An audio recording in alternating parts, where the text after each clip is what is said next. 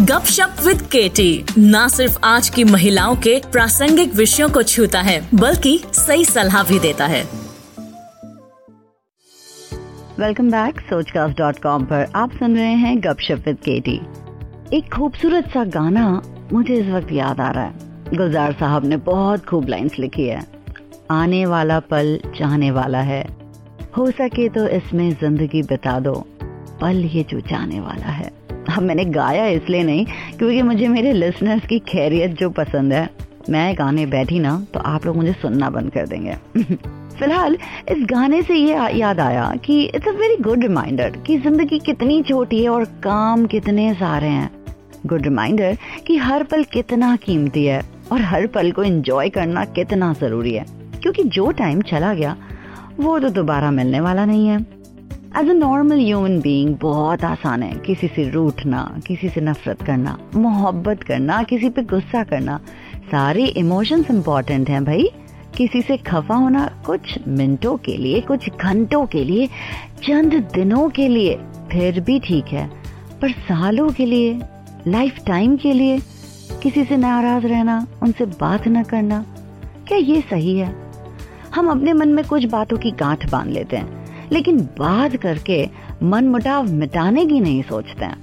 हम कुछ क्लैरिफाई नहीं करना चाहते हैं। बस हमें खराब लग गया, दिल में बिठा लिया। क्या हम ये सोचते हैं कि let's talk let's sort it out बस हम तो यही सोचते हैं कि हमारे साथ ऐसा क्यों गलत किया उसने? और पता नहीं उसके बदले में ज़िंदगी भर की नफरत उन्हें मिल जाती है हमसे। और कभी अगर वो सामने आ भी जाए तो शक्ल देखकर ही ऐसा लगता है कि बस ये क्यों हमारे सामने है? अंदर से खून खोल जाता है right like this Sochcast tune in for more with Sochcast app from the Google Play Store ultimately ये इतनी हेटेड करके इतनी नफरत करके प्रॉब्लम तो हमें ही हो रही है। तकलीफ़ तो हम खुद को ही दे रहे हैं। क्या क्या आपको कभी ऐसा लगता है कि we have very limited time here on this earth और अगर हम उसमें भी किसी से नफरत कर बैठते हैं तो it's such a waste of time क्योंकि अगर हम किसी को नापसंद करते हैं तो भी हम उनके बारे में ही सोचते हैं। Because we hate them so much that we just can't take them out from our mind right अच्छा सोचे तो फिर भी ठीक है, पर हम तो बुरा सोचते हैं। और वो नेगेटिव और एवल फीलिंग्स का इम्पैक्ट हम पे भी नेगेटिव ही होता है।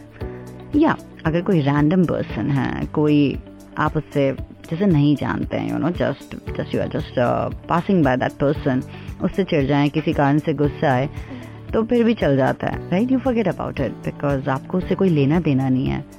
पर जो आपको हमेशा दिखता रहता है मे भी आपका फैमिली मेंबर है रिलेटिव है फ्रेंड है, उसे तो चाहकर भी आप भूल नहीं सकते, है ना?